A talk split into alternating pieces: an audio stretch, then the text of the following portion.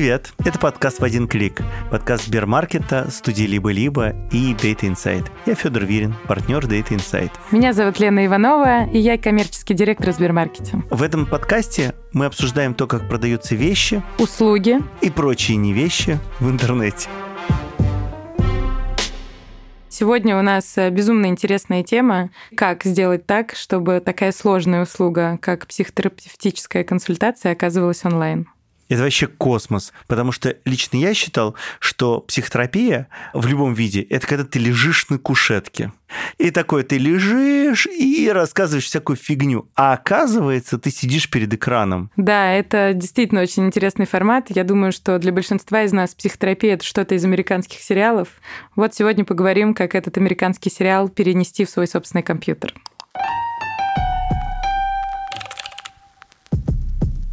Привет, меня зовут Данил Антоновский, я сооснователь э, сервиса видеоконсультаций с психологами, который называется «Ясно». Расскажи про начало своего сервиса. Главное, что можно сказать, что этот проект, как и там какие-то другие мои проекты более ранние, он вырос из моего интереса к предмету. То есть я обнаружил психотерапию, крайне заинтересовался всем этим делом и начал свой интерес развивать по нескольким направлениям. Ну, сначала я просто начал читать много, ну, как-то сам это изучал, потом пошел учиться, а, сам стал терапевтом, и параллельно вот одной из формой развития этого интереса к предмету а, стал бизнес. Потому что традиционно это для меня в этом смысле самая понятная а, и интересная форма.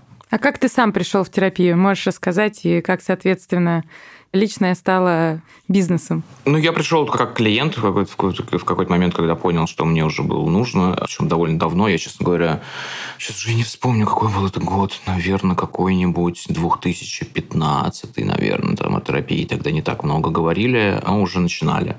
И я пришел, впервые соприкоснулся с этой системой знаний, и э, мне очень понравилось все то, что я услышал, понял и так далее. Я просто как человек ищущий всю жизнь там ковырялся в каких-то разных направлениях знаний, пытаясь найти а, тот инструментарий или ту оптику, взглянув через которую можно было получить ответы на те вопросы, которые, в общем, плюс-минус любого русского интеллигентного человека с детства волнуют. Кто виноват и что делать? Угу. И психотерапия, ну, их на самом деле несколько больше, и они, да, это такой спектр, динамический спектр. И я понял, что психотерапия – это ровно тот инструментарий, который я всю жизнь искал, который вот лично для меня на все вопросы отвечает. Ну, вернее, обладает инструментами для того, чтобы ответить на все вопросы. Для того, чтобы начать их изучать, по крайней мере. Данила, скажи, пожалуйста, где ты получал образование? Потому что не секрет, что сейчас есть очень много людей, которые стараются помогать другим людям без образования.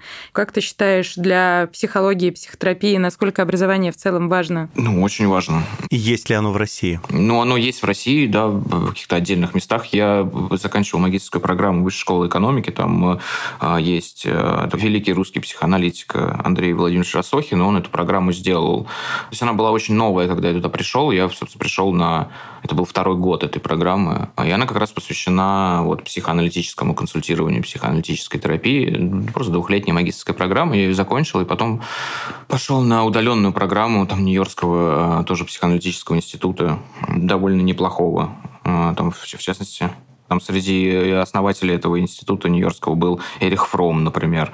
Он такой довольно уважаемый да, и следующий у меня вопрос. Там психотерапия, психоанализ все-таки немножко разные вещи. Насколько, на твой взгляд, нужно иметь медицинское образование, чтобы этим заниматься? Психотерапия и психоанализ – это немножко не разные вещи, это скорее разные категории одной и той же вещи, потому что психоанализ, грубо говоря, это направление психотерапии. То есть психотерапия – это такой зонтик, это как бы набор направлений, да, это слово, которое обозначает эту систему знаний вообще, систему знаний и методов. А внутри нее уже есть разные направления. Гештальт-терапия, психоанализ, там, когнитивно-поведенческая терапия, их миллион, их там сотни, к сожалению.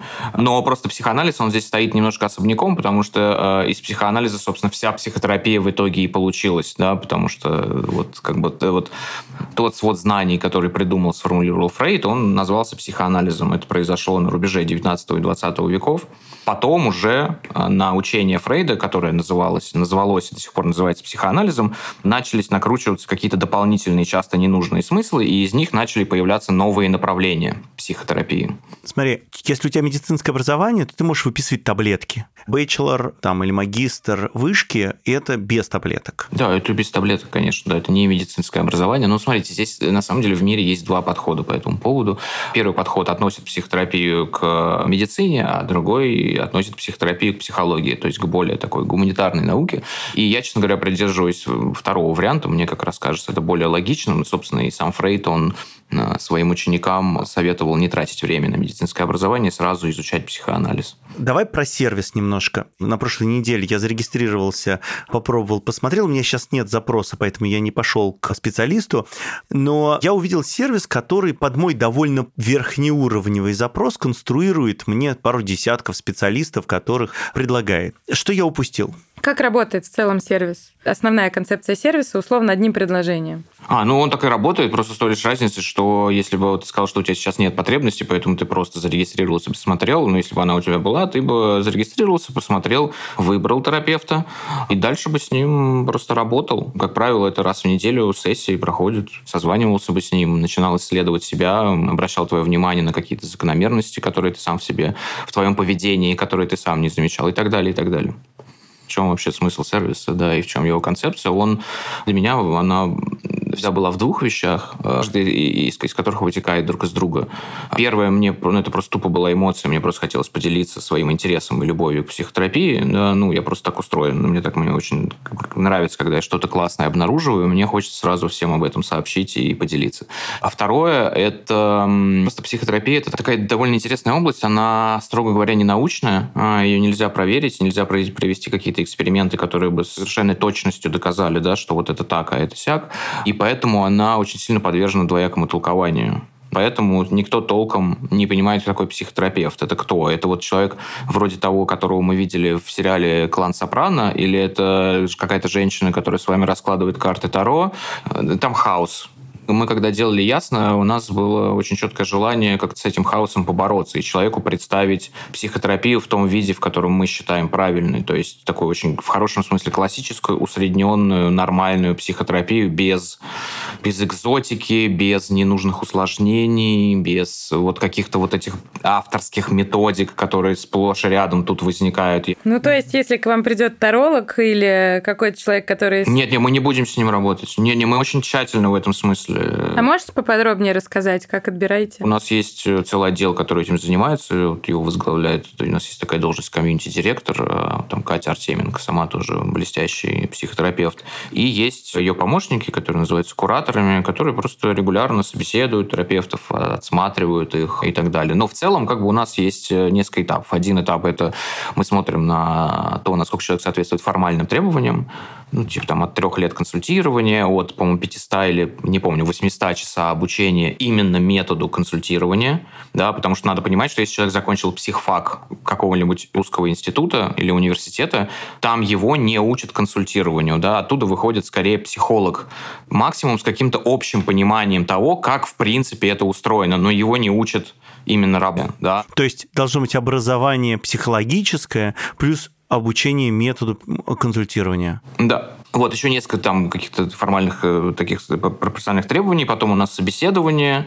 Ну, и мы там подтверждаем образование, там подтверждаем тот факт, что у человека есть супервизор.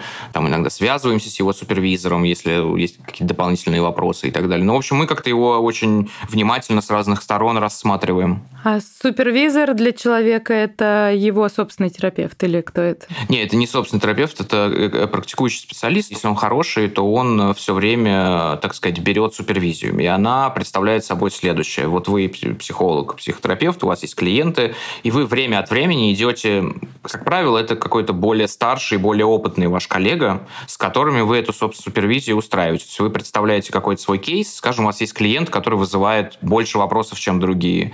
И вы ему рассказываете о том, как идет ваша динамика, о том, как все происходит и так далее. Он вам дает вот некий взгляд со стороны. Супервизия, насколько я понимаю, обязательно для практикующих психологов? Она обязательно, но никто за этим не следит, потому что нет никакого единого органа, да, регулирующего то, как работает психотерапия. Давайте так, это правило хорошего тона. Если а, специалист не ходит на супервизию, то это тревожный звоночек. А вот на сайте Ясно написано, что если я как психолог прихожу к вам работать, то я получаю в том числе супервизию. Есть недостаток супервизии у специалистов? Смотрите, наша супервизия, она не отменяет и ни в коем случае не заменяет личной супервизии. Дело в том, что, ну, когда вы психолог, и когда вы регулярно работаете с клиентом, и вам вообще интересно то, чем вы занимаетесь, то супервизии для вас никогда не может быть много. У нас э, просто супервизионные группы для терапевтов, да, и это скорее как бы способ такой, обмен идеями, обмен мыслями, да, такой community-building, вот что-то в этом роде. А вот психолог работает у вас, то есть вы набрали психологов, а как их качество работы проверяется? Ну, то есть все онлайн, никто никого не видит. А даже если бы видел, то вообще непонятно как. Как проверяется? Ну, смотрите, во-первых, психотерапия – это такая область, где качество работы проверить довольно сложно, потому что не совсем понятно, в чем оно заключается. Вернее, понятно, но это все такие довольно... Вот это сейчас очень опасная тропа. Так. Не, почему это опасная тропа? Даже если мы возьмем преподавателя английского языка своим студентам, качество преподавания и то, наверное, как бы, да, там, это может быть очень субъективно, да, а вот, не знаю, там, как проверить качество общения преподавателя с учеником? Как? Именно в этом и есть вопрос, потому что психотерапия, ты сам затронул этот вопрос, это очень, не побоюсь этого слова, это скользкая область, потому что если вдруг специалист непрофессиональный, он может подтолкнуть своего пациента или того человека, которого он консультирует, к неправильному решению или неправильному шагу. Что я имел в виду, когда я говорил, что психотерапия нет критериев качества? Я говорил о том, что они, конечно, есть. Они есть какие-то внутренние, профессиональные, они могут быть более размытые, менее размытые. Я имел в виду, что они, их невозможно автоматизировать Автоматизировать невозможно, но у вас наверняка есть какая-то ваша методика, как вы, есть. как компания, делаете чекпоинт, что вот этот человек нормально, хуже он явно не делает, лучше вопрос относительный, но хуже он не делает. Да-да, нет, это разумеется. У нас есть, во-первых, там внутренняя статистика, на которую мы смотрим, она чисто количественная, очень косвенная, но тем не менее там может как бы намекнуть на то, что происходит с терапевтом. А, плюс, опять-таки, вот эти регулярные встречи, супервизии внутри сообщества, когда мы как бы смотрим на то, как все там происходит и так далее. И э, там система пользовательских оценок, то, что они пишут после сессии и так далее. Он как бы весь этот комплекс нам какую-то более-менее картину дает. А выборочно сессии вы не прослушиваете? Ну, конечно, нет. Ну, чего? Это противоречило бы вообще всем законам психотерапии. Ну, плюс у нас нет такой технической возможности, потому что у нас там э, это видеорешение, оно на P2P фундаменте, мы просто не могли бы подключиться. Есть ли групповая терапия на платформе и возможно ли вообще? Она планируется, мы сейчас думаем над этим, там просто немножечко, это немножко другой продукт, как выясняется, с продуктовой точки зрения. С точки зрения разработки или с точки зрения процесса? Нет, с точки зрения процесса. Ну, то есть, например, как бы терапия парная, которая вот у нас недавно появилась, да, и терапия индивидуальная, там просто анбординг очень простой, автоматизированный, вы заходите, регистрируетесь, выбираете терапевта, записываетесь и так далее, да. С группой все немножечко сложнее, да, потому что, во-первых, группа должна собраться, во-вторых, там есть такая штука, что, в принципе, терапевты, которые ведут группу, они перед тем, как ее начать, собеседуют каждого из ее участников, чтобы в их число не пролез какой-нибудь там более нарушенный, чем другие человек, который будет на протяжении всей работы перетягивать одеяло на себя и вообще устраивать там психоз и разносить всю группу, да. Я сейчас абсолютно без осуждения, да, ну, это просто, да... Я это очень хорошо понимаю, потому что мы, когда фокус-группы набираем, там такая же проблема. Буйного одного притащил, фокус-группу можно выбросить. Но здесь, да, здесь я хочу оговорить, что я без качественной оценки. Тут вопрос не в буйный, не буйный, да, а вопрос в том, чтобы не было какого-то сильного перекоса, да, то есть там, например, придет нарциссический человек, как если вы помните, я сейчас вспомнил, вы смотрели фильм «Биг Шорт. Игра на понижение». Там есть как раз сцена, она в начале, где Стив Кэрролл приходит на такую терапевтическую группу и сразу закручивает внимание вокруг себя, да, и там все сразу сидят и думают, что ж такое, опять он приперся, опять мы должны как бы его обслуживать и так далее. Вот скорее, чтобы такого не было, да? Да-да. Мы на самом деле говорим об очень сложной штуке. Мы говорим о том, чтобы взять процесс психотерапии и перенести его в онлайн. Вот мы сейчас сидим с Леной, и нам с Леной гораздо удобнее общаться, чем с Данилой, который сидит с другой стороны экрана, потому что мы пишем это онлайн. Я вижу, как Лена реагирует, я там чувствую температуру ее, и мы обсуждали это как раз перед началом записи, мы предполагаем, что какая-то значительная часть информации теряется. Насколько это вообще допустимая история? Нет, в, в этом смысле, знаете, вот подобные разговоры, они велись, может быть, там лет 6 назад, 7 назад, да, а, но с тех пор э, как бы все профессиональное сообщество дав давно уже сошлось во времени, что онлайн совершенно ничем офлайну не уступает. Это разные жанры. Они действительно могут работать по-разному, но в целом как бы это абсолютно приемлемый формат. Таня, у меня есть сложный вопрос здесь, как бы связанный с терапией зависимостей. Э, есть ли у вас какие-то виды просьб от потребителей или запросов от потребителей, с которыми вы не работаете за счет онлайн-формата? Конечно. Ну, здесь все очень просто. Мы просто не работаем с людьми более нарушенными. Спектр психического здоровья очень условно и грубо подразделяется на три категории. А, есть невротики, есть люди пограничной организации, есть психотики. Да, невротики – это в целом, ну, как бы большинство жителей большого города, да, это мы с вами, это, это, это Вуди Аллен там и так далее. То есть это как бы состояние, когда вроде все нормально, человек совершенно нормально функционирует, но что-то как бы не ладится, какой-то нет какой-то, да, вот, и такое. Ну и дальше по спектру, чем дальше, тем как бы сложнее, да, пограничные люди, они, то тоже там у них есть своя специфика, и психотики совсем довольно сильно нарушенные люди. И мы, конечно, не работаем с той частью спектра, которая от пограничной организации к психотической, да. А, опять-таки, там внутри каждой категории тоже есть свой спектр, потому что человек пограничной организации, я, например, человек пограничной организации, но я как бы очень хорошо функционирую, да, я всегда хорошо функционировал. Как вы отказываете? Вот пришел к вам с запросом человек. Вы видите, что вы этот запрос этически не тянете. Что происходит дальше? Мы, во-первых, как бы везде об этом предупреждаем, а, да, во-вторых, такое бывает, да, что, например, пишет терапевт и говорит, слушайте, ко мне пришел человек, а, у него там диагностировано биполярное расстройство. Мы понимаем, что с биполярным расстройством онлайн работать, ну, просто безответственно. Все терапевты знают, что... Это раньше они скорее писали и спрашивали. Сейчас они все знают, что надо просто сказать, что, к сожалению, не могу работать с вами онлайн. А если есть возможность, то либо посоветовать, либо взять самому в личную очную практику. Там, как сказать, мы как сервис а, ответственность за процесс терапии между нашим терапевтом и, э, скажем, человеком, у которого какое-то расстройство диагностировано, не, не готовы брать. Вот, и поэтому мы его и не берем. И как бы всегда об этом говорим и всем. То есть, если диагностировано любое расстройство, то вы не берете человека? Иногда такое бывает, что там не все же прекрасно у нас диагностированы, скорее наоборот. Иногда приходит человек, и там в процессе работы выясняется, что у него, в принципе, как бы расстройство довольно сильное. И, оно, и давайте без качественных оценок, как бы его расстройство, в принципе, подразумевает скорее очную работу. И терапевт нам об этом пишет, и мы говорим, что, типа, конечно, берите его в, лич... в, там, в очную работу, если они оба в одном городе, например. Да, как бы все, вы, ради бога, идите с ним работайте. Я к тому, что мы не пытаемся терапевту сказать, вы, конечно, берите его в очную работу, но нам нашу комиссию тоже дайте. Нет, мы им говорим, что все, как бы мы все понимаем, мы это как бы терапевтический процесс для нас святой, вы уже начали с этим человеком работу, увидели, что ему надо работать очно, мы очно не работаем, поэтому, пожалуйста, да, договаривайтесь с ним о очной работе, и мы как бы с удовольствием вас э, туда отпустим. Понятно. А вот, Данила, а нужно ли психотерапевтов готовить специально к работе в онлайне? Там есть своя специфика. Отдел, который занимается работой с терапевтами, они сейчас делают курс как раз для терапевтов о специфике онлайн-консультирования.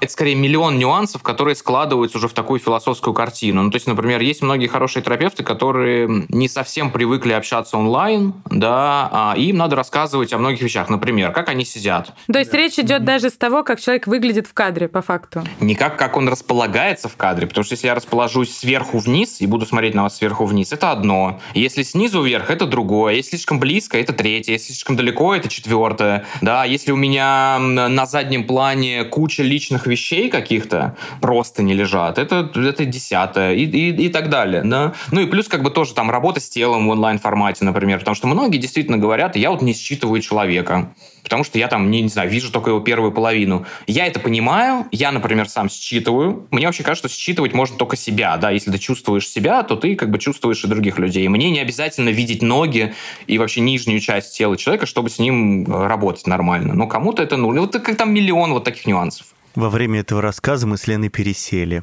Пересели? Почему? А, вы подальше отсели. Да-да-да, подальше. Окей, давай про деньги поговорим. Зарабатываете с комиссии, уже мы услышали этот спойлер. Да. А как в целом, а, какая комиссия, если не секрет? В чем заинтересованность терапевта не уводить клиента к себе, а оставаться на платформе? Слушай, у нас комиссия где-то между 25 и 30 процентами, плюс-минус такая, как и везде в подобных сервисах. В чем заинтересованность? Во многом во-первых, мы решаем за терапевта главную его проблему, которую сам он в массе своей э, решить не может. Это поиск клиентов.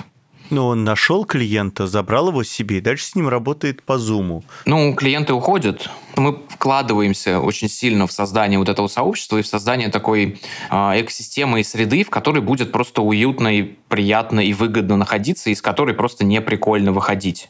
Да? Во-первых, мы даем клиентов. Во-вторых, мы бесплатные супервизии, семинары, вот это вот доступ к профессиональному сообществу. Да? Это раз. Два, мне кажется, что в принципе мир так уже не работает. Мне кажется, все меньше и меньше у людей есть э, вот этот инстинкт сказать, типа, пойдем там вне сделаем. За 30%. Да. Мне кажется, сложно даже представить такую ситуацию. Допустим, терапевт говорит, что да, пойдем типа вне сервиса делать. И просит у клиента ту же сумму. Да, и клиент говорит, а, мне это зачем, а типа что происходит, я пришел в ясно, зачем какие-то, какие-то левые схемы. Либо представим, что терапевт говорит, пойдем вне сервиса, но это будет стоить тебе дешевле.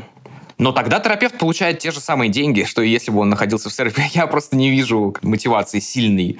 Ну, про деньги меня на самом деле больше всего беспокоит вот какой вопрос. Терапевт получает меньше 3000 рублей за час минус комиссия, получается 2000 рублей за час. Вот мои представления реальности говорят о том, что это очень дешево для психотерапии в стране. Да, это очень дешево, да. Для меня, на самом деле, это сразу барьер для использования. То есть кажется, что я не понимаю, какого специалиста я получаю за эти деньги, и я не понимаю, почему хорошему специалисту есть хоть какой-то смысл работать за эти деньги. Ну, давайте сейчас об этом поговорим. Смотрите, во-первых, вы москвич, да, и я понимаю вот этот ваш сентимент, э, но у нас эм, в какой-то момент, где-то полгода назад, по-моему, э, впервые количество новых пользователей из регионов превысило количество новых пользователей из Москвы и Санкт-Петербурга. Да? У нас довольно много людей из регионов, а, которые не мыслят такими категориями. Опять-таки, многие терапевты сами не справляются с поиском клиентов, и поэтому готовы работать за меньшие деньги в сервисе, который обеспечивает им этот поток клиентов. И не только поток клиентов, но еще кучу всяких дополнительных вещей. Это два. И три, я согласен, что это мало это мало, и мы, на самом деле, мы давно бьемся, и мы, я думаю, скоро что-то подобное выкатим. Мы давно бьемся над системой грейдов ценовых. Что мешает? Ну, то есть, казалось бы, это очень простая история. Это очень сложная история, потому как в любом продукте, да, продукт это же такая как бы целая вселенная, там на самом деле миллион скрытых от постороннего глаза нюансов, да, ну, ну это как из э, под капота машины одну гайку достать, там, и все, и все может посыпаться, да, потому что надо все перебирать. Но в целом, как бы мы хотим вот сделать эту гораздо более гибкую систему, где будут терапевты такой ценовой категории, секой ценовой категории, там, какой-то третьей ценовой категории, где каждый сможет выбрать для себя. А мы все время охватываем сторону терапевта. Мне интересно, как вы с клиентами работаете, и вы работаете, на твой взгляд, опять же, с готовой потребностью, или вы создаете потребность там, где ее не было? У меня есть ощущение, что потребность психотерапии явная или тем более скрытая, которой гораздо больше, она плюс-минус есть у всех, какая доля из ваших клиентов, может быть, есть такая цифра, для какой доли из ваших клиентов ясно, это первый психотерапевт в жизни? Я думаю, для большой, потому что, смотрите, мы в меньшей степени нацелены на людей вроде вас. Я подразумеваю, что у вас довольно богатый, широкий социальный граф, да, вы как бы москвичи с кучей друзей, и вам проще найти терапевта по рекомендации скорее всего. Хотя это не работает. Вот у меня, например, вчера мой друг попросил э, порекомендовать э, ему терапевта для его друга, в свою очередь.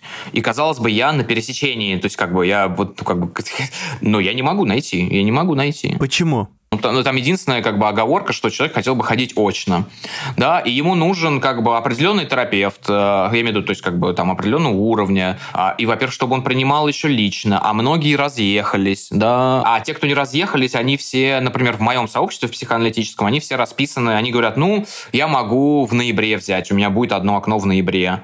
А плюс, поскольку это твой друг, ты же ему хочешь подобрать хорошего прям терапевта, да, а не просто как любого. Вот, и ты там начинаешь копаться, ковыряться и так далее. Нет, вообще не, не, не, не так это просто. Поэтому да, мы, ну, я, я думаю, для многих, да, это первый вход. Сервису 5 лет сейчас, плюс-минус. И, наверное, уже можно сказать, сколько времени психотерапевты, специалисты работают с сервисом? Ой, у нас, у нас маленький черный очень, ну, отвал, в смысле, терапевтов. Я не знаю, у нас огромное количество терапевтов, которые с нами с первого, ну, не с первого дня, мы начинали просто там, по-моему, с пятью или десятью специалистами, просто постоянно добавляли новых, но с пер... ну, куча людей, которые с нами с первого года и работают э, прекрасно. А, когда готовилась к нашей сегодняшней встрече, прочитала одну смешную цитату, которая звучит, что если ты ходишь к психотерапевту пять лет, хороший сигнал знал поменять психотерапевта. Нет, это, это, это, это вздор. Как писал Ленин, это вздор, причем очень опасный. То есть ты считаешь, что можно ходить к одному специалисту всю жизнь? Я не считаю, я знаю, что можно ходить к одному терапевту всю жизнь. Другое дело, что это, конечно, не самоцель и может быть по-разному, но сам по себе факт, что вы ходите к одному специалисту 5 лет, вообще ни о чем не говорит.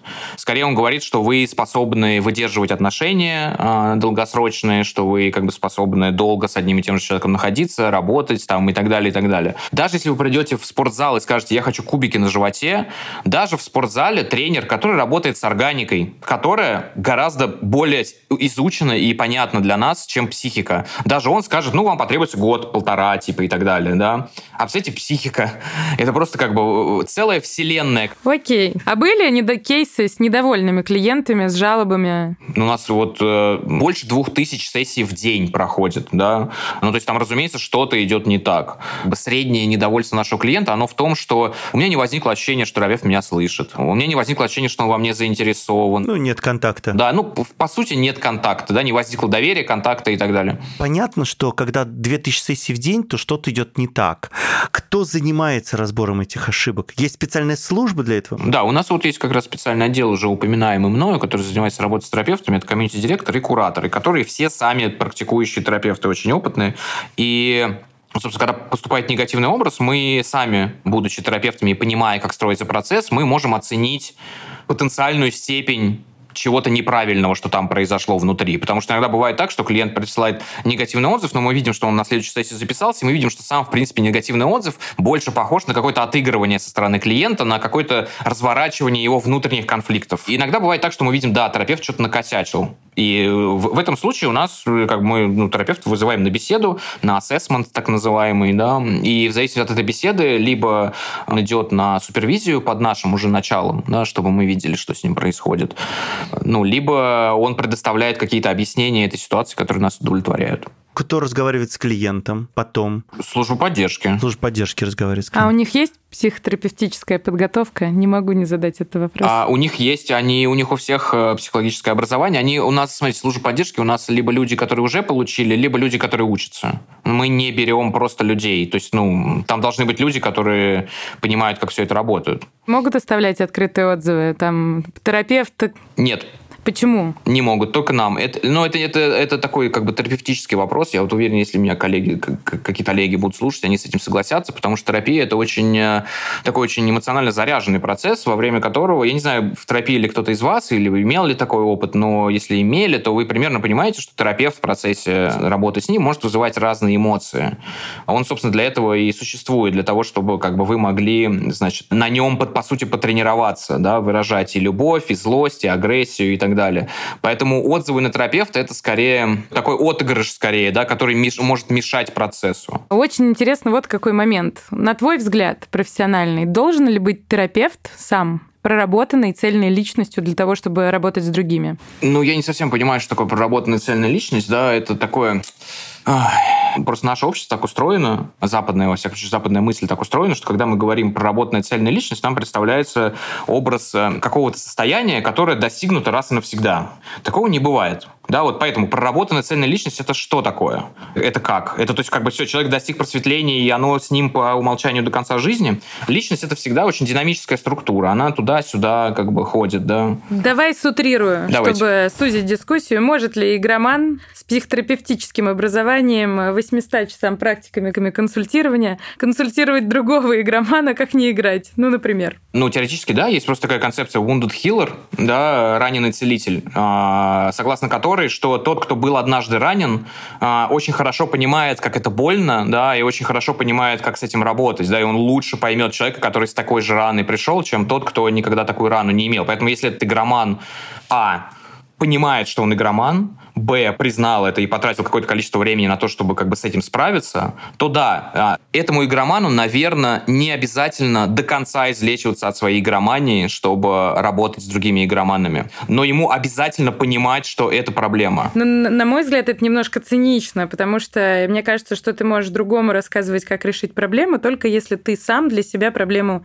решил. Я поэтому и спросила твой взгляд именно из профессиональной... Наверное, в, в идеале так, но это такой действительно очень утрированный правильный взгляд на мир, да, то есть мне кажется, что человек, столкнувшийся с проблемой, там, игроман, например, который в себе это, во-первых, заметил, признал и пошел что-то с этим делать, да, он уже прошел очень большой путь. И вообще вот этот путь, вот эти три этапа, а, если он сможет условно говоря, нового какого-то своего клиента, тоже игромана, по этим трем этапам провести, это уже будет здорово. Да, потому что заметить проблему и начать над ней работать, это, в принципе, очень много уже. Спасибо. Спасибо вам, друзья. Это был очень интересный разговор. И для меня до сих пор открытый вопрос, можно ли такие сложные услуги оказывать онлайн. Тем более, что для части потребителей все равно эта услуга онлайн конвертируется в офлайн. Но каждый решает для себя, и если бизнес существует и растет, означает, у него есть свой клиент. Меня потрясла цифра 2000 часов в день консультаций. Да, при этом по факту, если посмотреть на население нашей страны, это в целом не так много. Мне кажется, что это половина всего рынка психотерапии. Скорее всего, я ошибаюсь, но мне казалось, что вообще психотерапии, психоанализа сильно немного в этой стране. Да, но мне кажется, что хорошо, что он развивается, потому Конечно. что если люди открыто готовы обсуждать свои проблемы, это начало их решения. Угу. И я думаю, кстати, что корпоративный рынок может быть очередным витком развития для сервиса ясно. То есть поддержка, чуть-чуть погладить по голове, да. объяснить, что человек молодец, сказать, что ему хватит сил, или просто сказать, что надо вовремя уйти в отпуск.